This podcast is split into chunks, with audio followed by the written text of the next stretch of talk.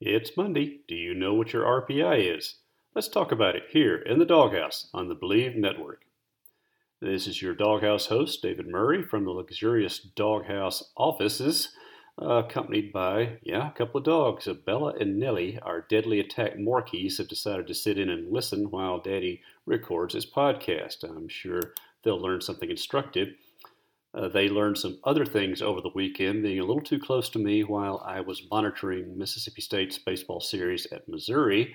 Uh, good thing they can't repeat some of the things said during the course of that uh, very damaging couple of losses. However, and as we wrote about on Sunday, believe it or not, despite losing a series, Mississippi State improved its SEC tournament position only in the wonders of tie breaks and math, because right now, Mississippi State would check in as number eight. Well, it's a three way tie for number eight with South Carolina and Alabama. Of course, South Carolina over the weekend swept Alabama, so they have the tie break there. Uh, Mississippi State defeated Alabama in a series, has that tie break. And then you go to highest common opponent, which right now would be tied for third Auburn. And that's the tiebreak that State has on South Carolina. So, number eight, what does that really mean? Well, what it means is A State is up one place from where they were last week at number nine, and theoretically more comfortable about the SEC tournament. Practically, no, because now instead of having a two game lead on other contending teams, they're only one game up on Florida, and of course tied with two other teams. So they're one bad weekend away from tumbling down into the depths of SEC non contention. And that's been a struggle for this team so far because getting to Hoover is the absolute first step. And we will talk more about the conference tournament standings in a moment. Uh, it's the absolute first step to what? To NCAA tournament qualifying. Now, is that going to end up being a moot point? Because as of the moment, we have just gotten in the latest NCAA official ratings power index, belovedly known as the RPI, and State lost 11 spots over the week. After defeating Ole Miss in a series at home, they jumped to number 76, still on the fringes, but much better to be on the fringes than not. Well, after losing the Mayor's, I'm sorry, the Mayor's Cup, Governor's Cup game last week, okay, not a big surprise because State was kind of a staff pitching night, and Ole Miss got a break when they took advantage of one of those uh, infielder pitchers to win that game. It was a, a concern at the time, but now it's even more of a concern because they did the unthinkable by losing a series at Missouri. I shouldn't say unthinkable because, of course, the eventual national champions lost at home to a Missouri team that's not even as good as this one last year. So, yes, it happens, and something really strange happens when the Bulldogs and the other Tigers, the black and gold ones, get together, especially when you look at the scores. It's, it's, it's amazing some of the runs that Missouri teams have put up on state in these two series back to back. What's going on? I don't know. It's is there some kind of hex? Is it just Missouri? Are the Diamond Dogs taking them a little too lightly? They were certainly warned not to this week by their head coach, but I don't know if the lesson stuck or not. Okay, the wind had a lot to do with it as well. Uh, balls were just leaping out of there. State took advantage, of course. Here's the thing State hit as many home runs as Missouri did. Their home runs just didn't count for as much as the Tigers' blast, and has that not been the story of too much of this season? Mississippi State remains on a record pace for hitting home runs in a schedule. In fact, they should break the regular season, I'm sorry, the overall season record, which was set in 1998 in 65 games. It looks like they're going to do it in, by my math, and I'm from Jones County, so double check all the figuring if you want to, in just 54 games, which is your regular season. That's kind of ridiculous in two ways. A, you didn't see that kind of power coming from this team but it has. And, and frankly, power is everywhere in college baseball this year. So, so I wonder what's going on with the bats there. But B, to have a team hitting this many balls out of the yard, but keep struggling to win series and are just not even get swept at this point because things could have gone badly even in some other games this year. It's just, to me, that exemplifies just how bizarre the 2022 season has been so far and may continue to be for the rest of it, however long that lasts. Well, first off, you want to last into the SEC tournament, but then Mississippi State, as defending champs and as one of the powers of college baseball, annually expects to play in the national tournament. And at this point, That is a very uphill battle. Now, I mentioned the RPI. State is 25 and 20 overall, 9 and 11 SEC. They don't have a midweek game, so they can focus all their attentions on Florida. How much does that help? It's hard to say. It means you've got a couple of arms you don't have to use midweek, so maybe they'll be ready for the weekend. But arms are the leading issue on this team already. Anyway, as far as the RPI, again, State is at 87, not good at all. Is that out of NCAA contention? No. State has a bunch of good teams coming up to play. For instance, as of uh, this morning's stats, the remaining opponents, Florida, which is this week's foe, is number 19. They've fallen about uh, 12, 10 or 11 spots over the last couple of weeks, but they still remain 19 despite losing a series at Kentucky, and they're only 25 and 18. So how are they number 19? Largely by their strength of schedule, playing Florida State and other good teams in their regular season that's something we'll get to about state as well because the Bulldogs have done just the opposite this year, some by intent and some not at all intentionally.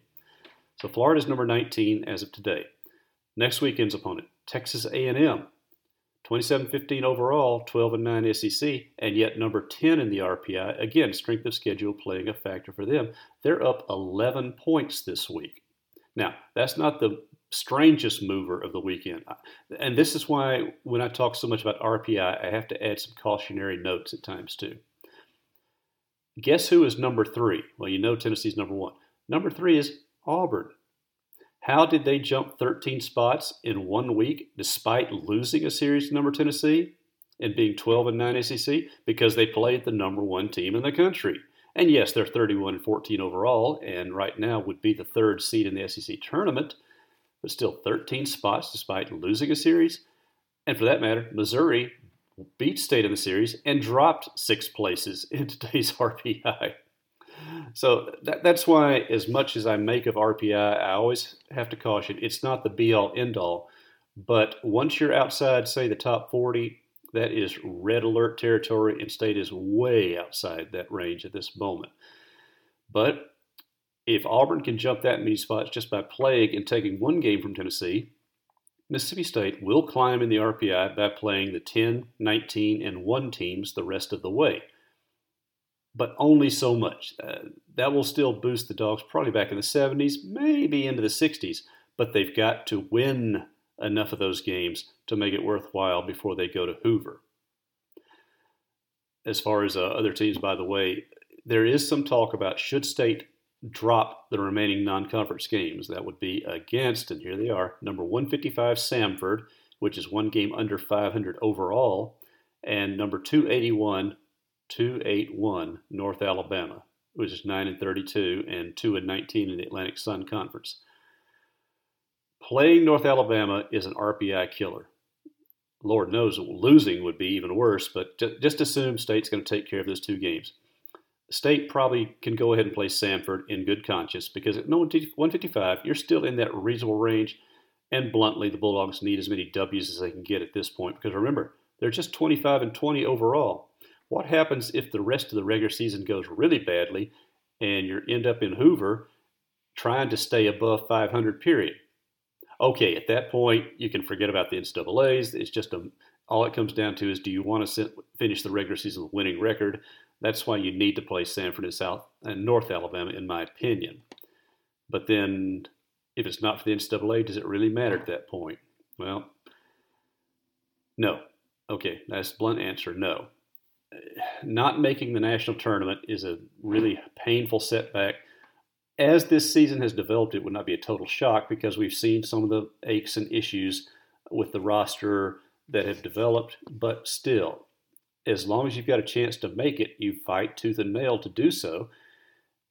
And if the dogs keep swinging the bat, they've got a chance. But the pitching, oh my gosh, the pitching. Uh, here's an example State out batted Missouri for the whole weekend. They matched them in home runs, and they equaled them. Uh, I'm sorry, equaled them in home runs, and were something like 60 points better in batting average. They, it was one of the best hitting weekends of the entire season for the Dogs, and not just because they scored 13 runs the first night they hit the ball well for average all weekend. Problem again is too many of those home runs were solo shots. I think, let's see, in the three games, they left 10, 9, and 10 runners on bases. I have not counted up how many of those were left in scoring positions, but it was a lot. And yet, the entire series to me turned on one play.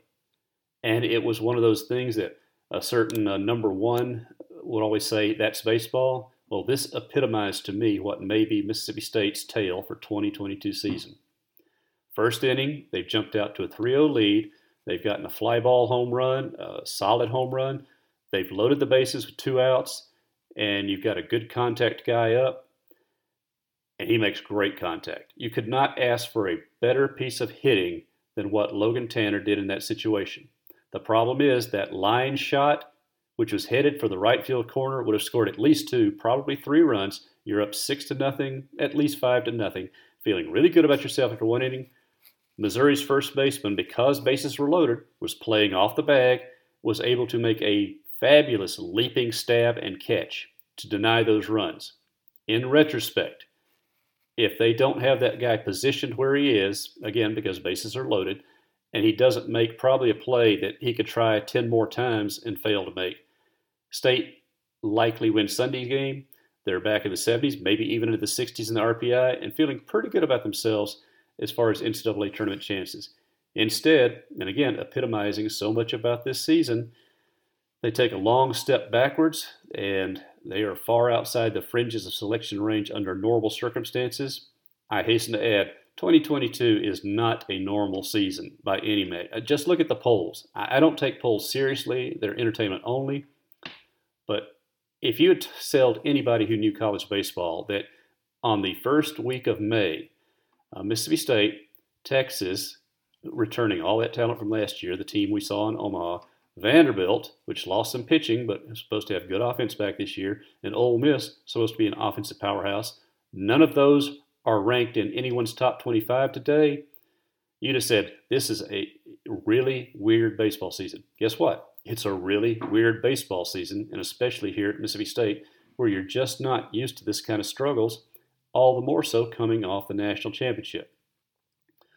All that said, despite the poor strength of schedule, I, I, I need to come up with more like weakness of schedule outside of conference because even Texas Tech, for goodness sakes, one of your supposed to be bell cows, in your regular season schedule, they're only number 51 in the RPI today. Tulane's number 55.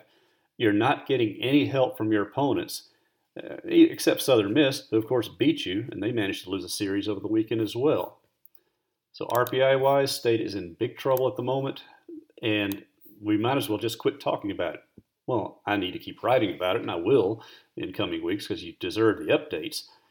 But right now, it comes down to First off, let's just get to Hoover and see what happens. What's it going to take to get to Hoover? Well, as I said, at 9 and 12 right now, State would be in the field because they're tied for eighth place and have tie breaks on several teams behind them, uh, Ole Miss in particular. And if they can take care of business against Florida and Texas A&M, they're going to be in really good shape. But again, you're playing two top 20 RPI teams. What would I call taking care of business? Bluntly, I think State has to win four to, of the six games because Tennessee, even though they'd managed to lose to Auburn and played the Tigers a lot tighter in a couple of games than you really expect, and they are coming to Dudy Noble Field, which is not quite the home run haven that Knoxville is. That's not demeaning how the Vols swing the bat. They got real power, so does Mississippi State. But realistically, in these six games, I really think State needs to win four. That would make them 13 wins going into the Tennessee series, and you need to steal one of those. If you can make it to Hoover with 14 regular season SEC wins, you're probably in good NCAA tournament shape. Uh, I say probably only because in previous years, 14 wins was just about an automatic bid anyway, given the strength of the Southeastern Conference. Your regular season schedule there would be enough to do it.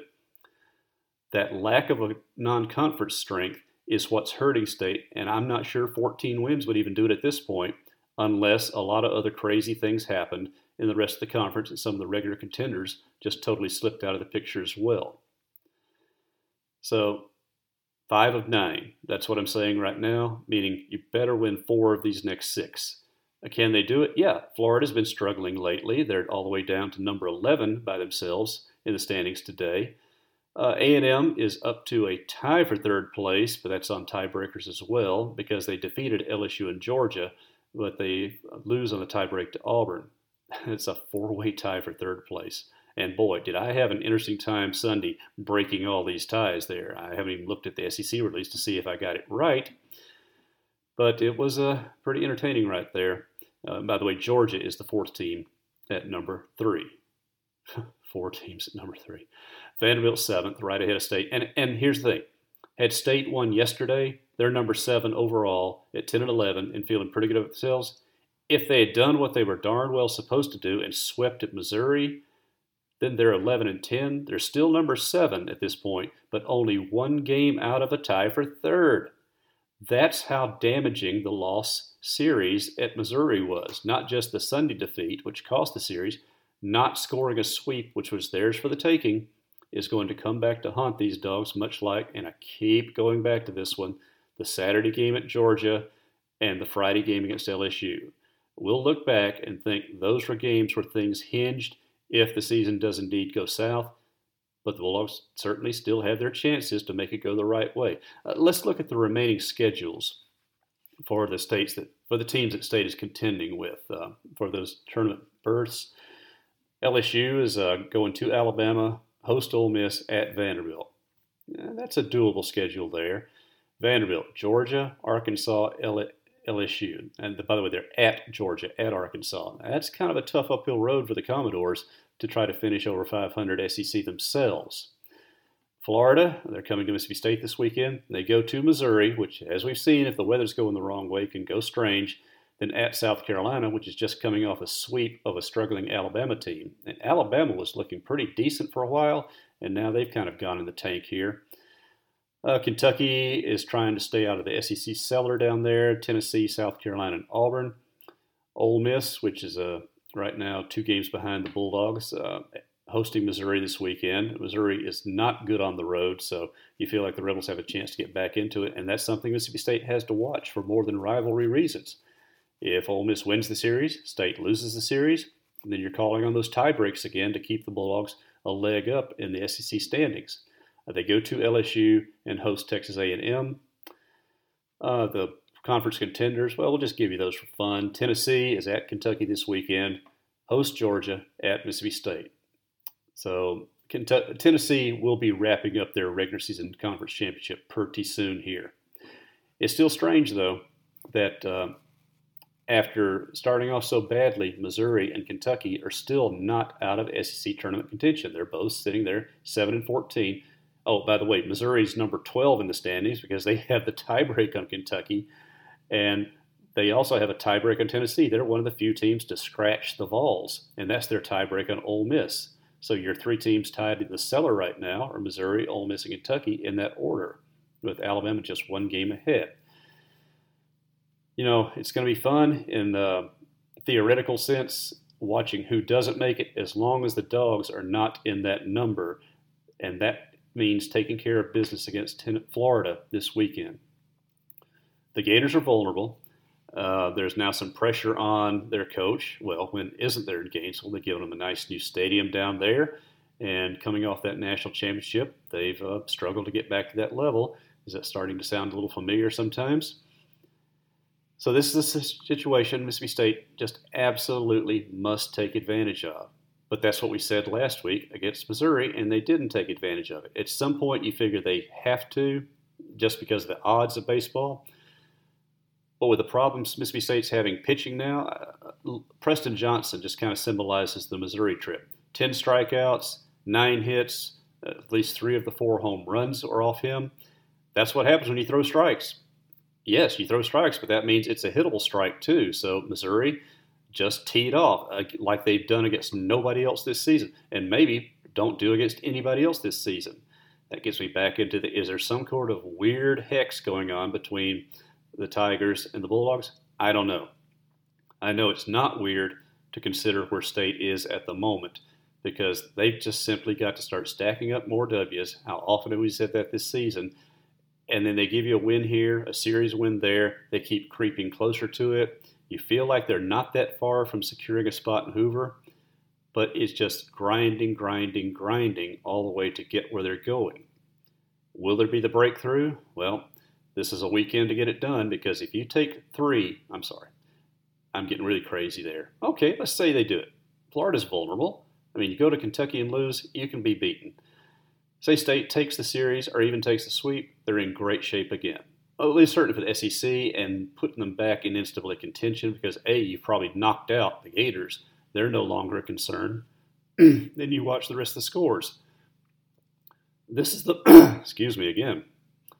Um, this is the fun time of the year when you get to watch scoreboards, see how it impacts your own team. Of course, a year ago at this time, we were watching scores and seeing how it played in the Mississippi State's run for an SEC regular season championship. And yes, it was the Missouri series that cost them that. Will the Missouri series in 2022 cost them something much more than a championship, but cost them a postseason entirely? That's what you got to be concerned about now as they get ready to take on the Florida Gators at Dudy Noble Field this weekend. The weather forecast looks okay, maybe a chance of rain on Friday.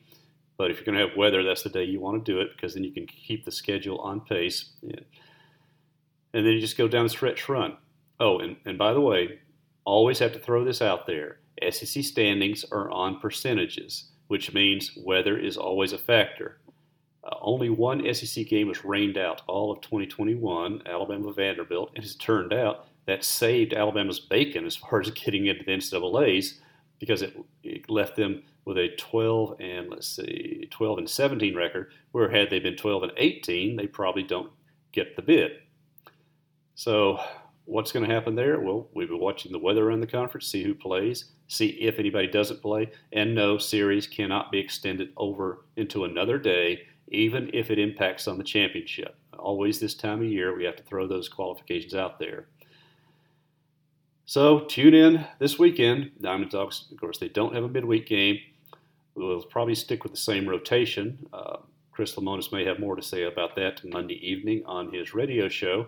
At the point, though, it seems like they will stick with Brandon Smith, Preston Johnson, and Cade Smith, who, by the way, if he gets one or two strikes called in the first inning, I know Missouri didn't score in the first inning, but his pitch count got up quickly because some of those throws were just so close to the zone, he was not rewarded. I'm not blaming the umpiring. I'm just saying if a couple of those calls are generously given to him, it probably changes his entire approach to the rest of the game, and maybe he's not trying to be so fine, or then because he's not getting the close calls, starts putting the ball in the fat zone, which Johnson had done the day before with the wind blowing out in favor.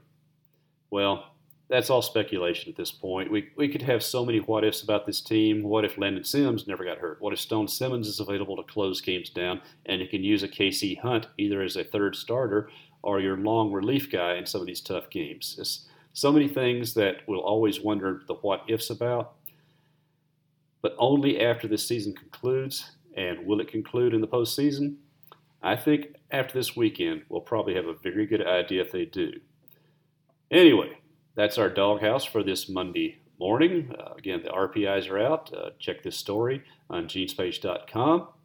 We'll have other follow ups from it. Uh, spring football, of course, ended last week, but we'll start working on some post spring ideas and features.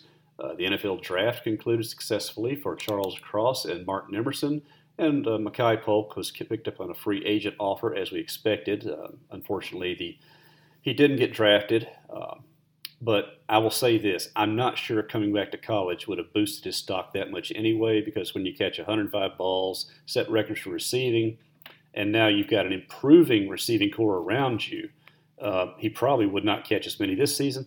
I think he probably made the wise decision to go out regardless and take his chance, even though he didn't get drafted. I know that's a counterintuitive way to look at it, but I think that's the reality of today's draft situation. Also, um, with the deadline passed for interconference transfers and eligibility through the transfer portal for 2022, we have a better idea of what the Bulldog roster looks like, and we'll see what Coach Mike Leach and staff are looking at as far as picking up portal products for the future as well. I see uh, Nellie, one of our deadly attack Morkies, is getting a little antsy. I think somebody's at the door. I better go check on that Amazon guy for his own safety. I kid, I kid. But that's the Dawghouse from here with the dogs. This is your host, David Murray, on the Bleav Network, and we'll be talking to you later in the weekend. I'm coming, Nellie.